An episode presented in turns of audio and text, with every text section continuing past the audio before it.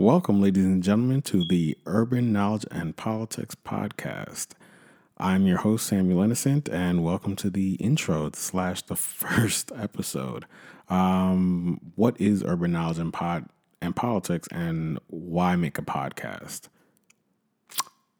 To be frank and quite honest, urban knowledge and politics, the podcast version, stems from what I saw in the community and the change that I wanted to be a part of. Right, uh, I saw in my college years just a lot of miseducation um, on what voting was like and what policy was like and how politics and affected our community and our community being lower slash urban communities um, places that surround the projects and how people in those communities can affect policy right if they were to come together and organize um, so i bring you from that stems urban knowledge and politics, right? Uh, it's going to be a podcast about politics in the community, more or less, how it affects us, and how we can shape it and mold it to help us, our children, and our children's children.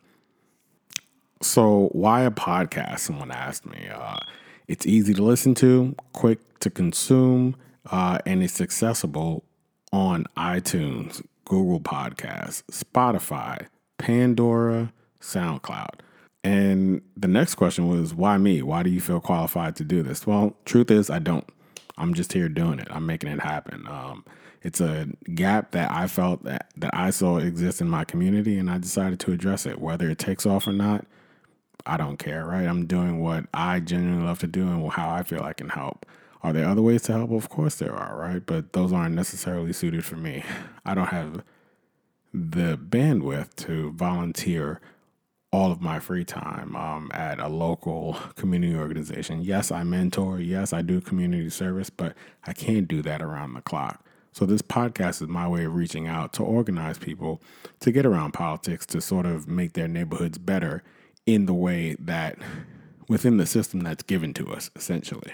So, welcome, happy listening, and I hope you guys enjoy.